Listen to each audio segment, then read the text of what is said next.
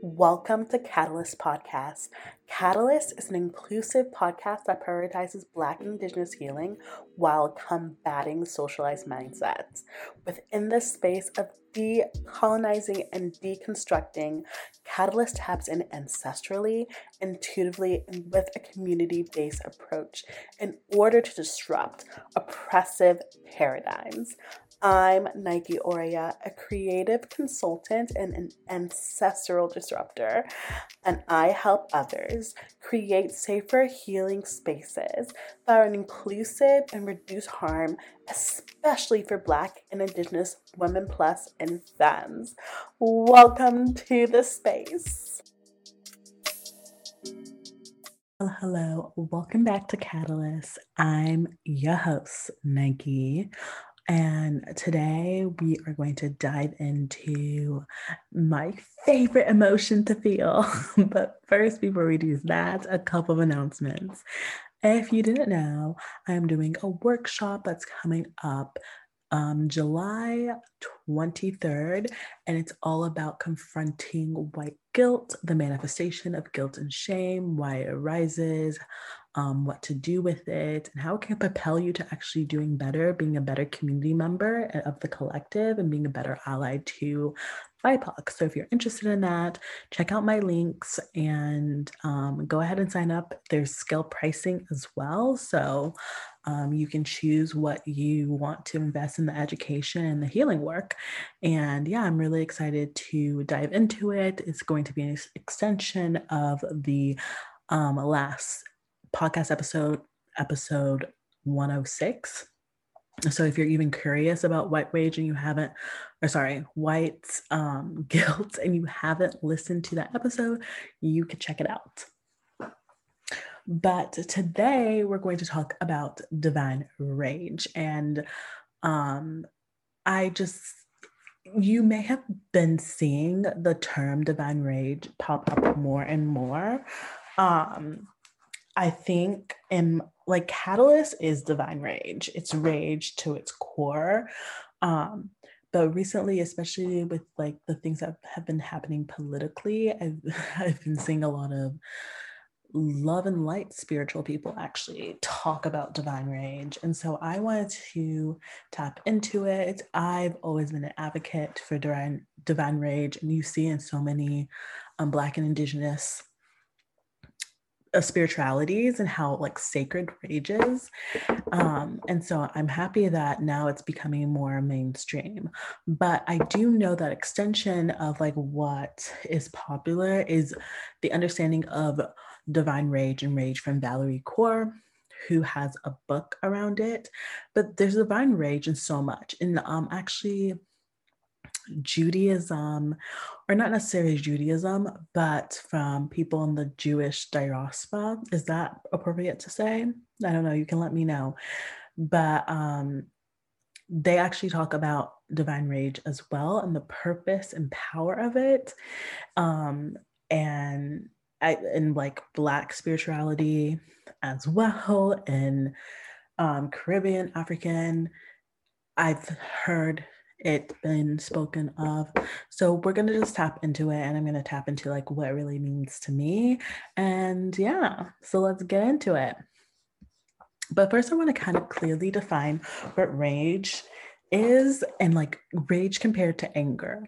So, like, anger is like your feeling or emotion that you can have when you feel wronged, when you feel offended, when you feel angry. You have anger and I also think that anger is actually one of my favorite emotions because it really pinpoints number one. It pinpoints, it helps support my emotional body into really understanding like what boundary has been crossed that I don't like, or in a way of getting to know my triggers and understand if this is a healing that needs to occur or if it's just like something else like i have to defend myself i have to adjust something in my reality, etc. So it could be a really telling and helpful emotion. Um, I'm always like, go off. And I think society and white supremacy has made it so like anger is not okay to feel for a lot of people. But as what's interesting, and you'll see that with a lot of women plus and femmes too, the white stereotype of womanhood is like to be quiet and calm and peaceful and not angry. But that's a different experience for Black women plus and femmes because already we're always given the stereotype of like the angry Black woman being angry, aggressive, too much, violent, etc. So that's also interesting because like I'll have a lot of white women tell me, like, yeah, you know, like being a woman, you have to be this, this, and this. And they don't realize that they're just describing white womanhood and they're not really taking into account the intersectionality of womanhood and the stereotypes that are placed upon us. So I've always been comfortable with anger, to be honest, but I know anger could be a really uncomfortable situation. And it also can come from like inner, actually, I haven't always been uncomfortable. I mean, I, I haven't always been comfortable with anger because it could also come from like inner child trauma but I've always been okay with my anger, if that makes sense. Because people are going to think I'm angry anyway. People always think I'm angry when I'm not angry, when I like defend myself or I talk about something that's bothering me. And I'm literally like, I'm not angry, but I'm just saying what I'm what I want to say. so rage can be considered as the action in retaliation to the anger that one has. So, rage is the action and the expression of your anger. And so, when we think about divine rage, it calls us into action and invites us to be courageous. It invites us to be um, community members uh, that care about others and ourselves. And it, it it allows us to combat harmful situations and systems. It really calls upon us to to disrupt the order that is harmful to us and to harness that energy into action to propel progression or change.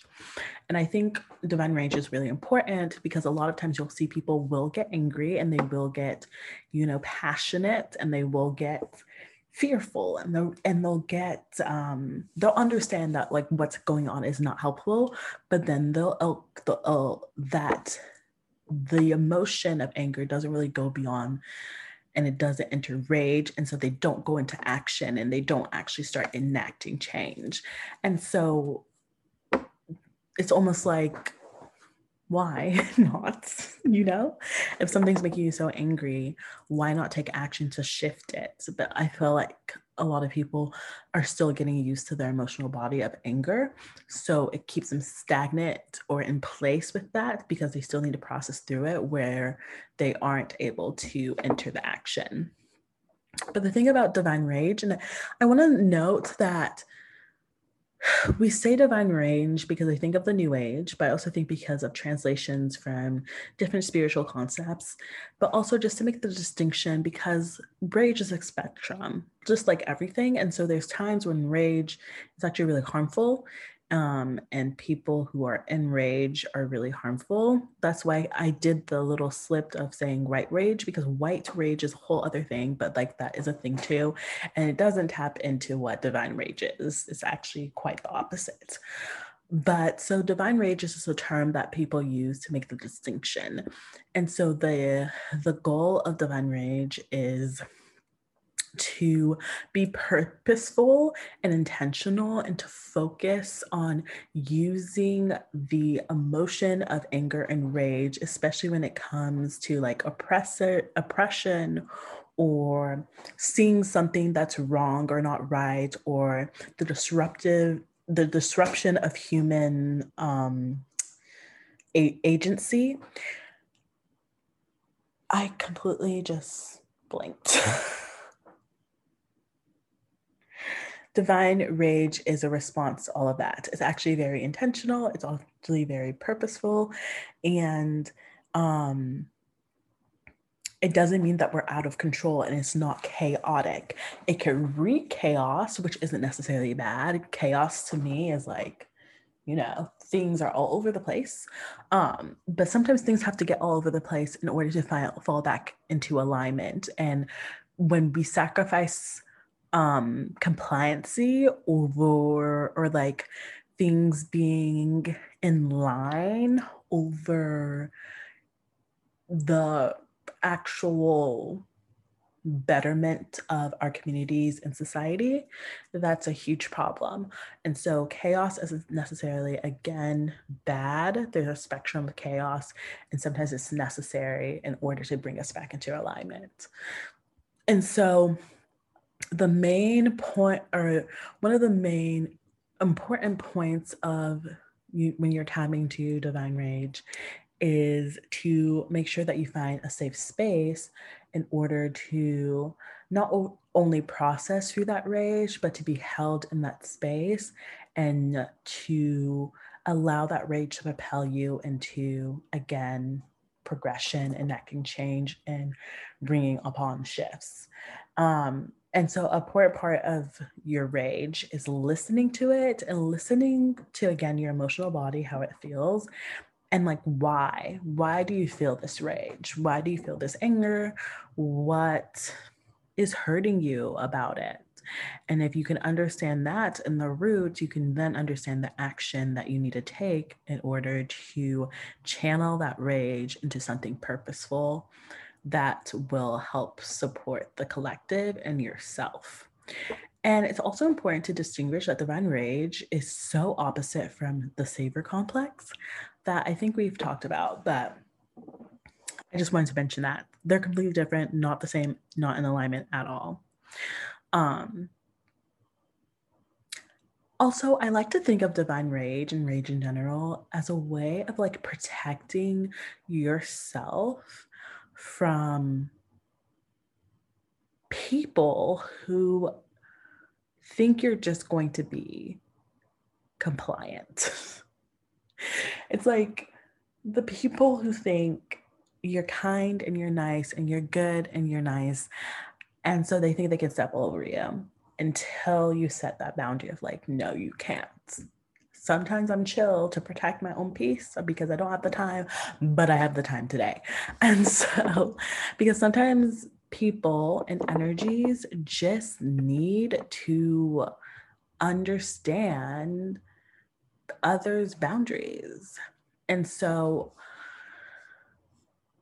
yeah, sometimes it's necessarily to t- necessary to tap into a fiery part of ourselves to make sure that the opposing party understands that we're not playing and that you're serious about your boundaries and the protection that you want around you and your community and your family or what have you.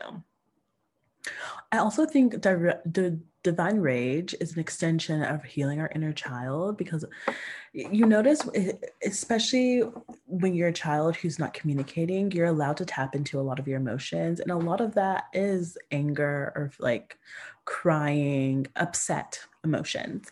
But then as we get older, we're encouraged to use and in a positive way, we're either encouraged to use our words to express it or we're completely shut down about our emotions.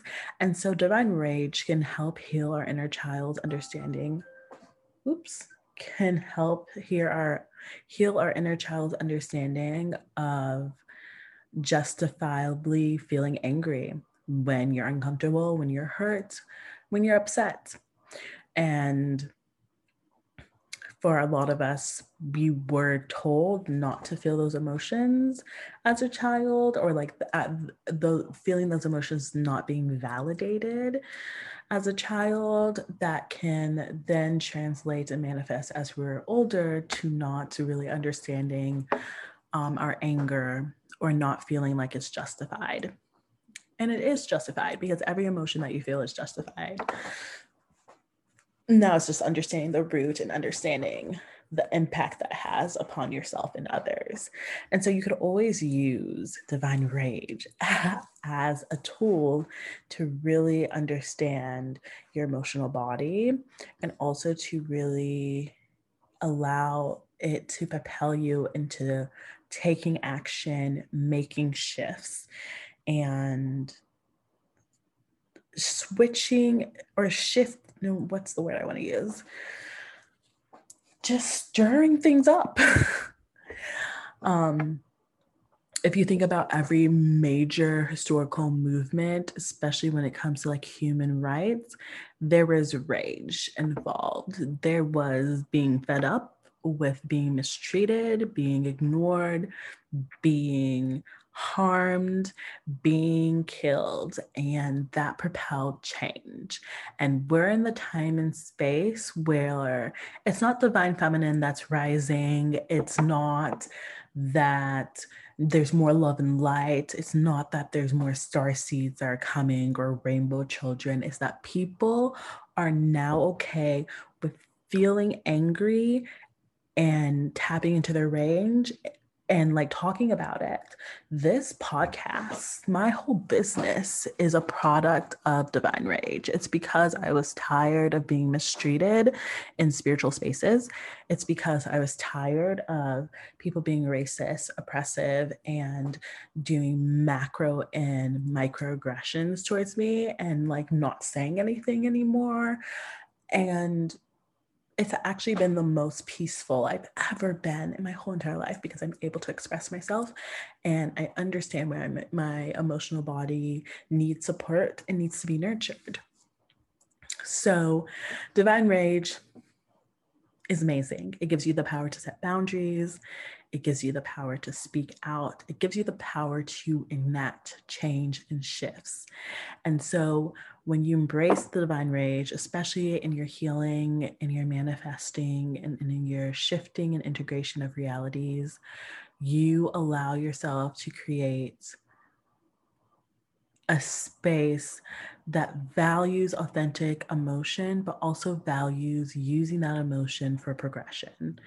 And that's what a lot of us need. That's what a lot of like um, humans bright spaces and marginalized communities need is people willing to take action and not be afraid to do so not because it's not scary because it is but because they're just so passionate and they just are tired of the way that things are going and how others are being treated so divine range, What do you think about it?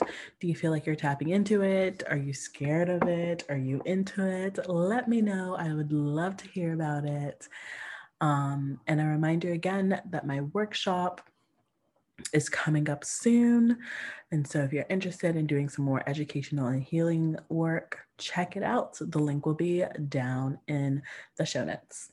Okay, y'all, until next time, wreak havoc. Bye, all. Thank you so much for listening to this episode of Catalyst. If you enjoyed the show and you would like to help uplift my voice, please, please consider leaving a rating and review on iTunes and a rating on Spotify. It really helps support the show, it really helps get my voice and the show out there. And it's just a way you can show a little love. So, thank you so much, and I'll talk to you soon. Bye.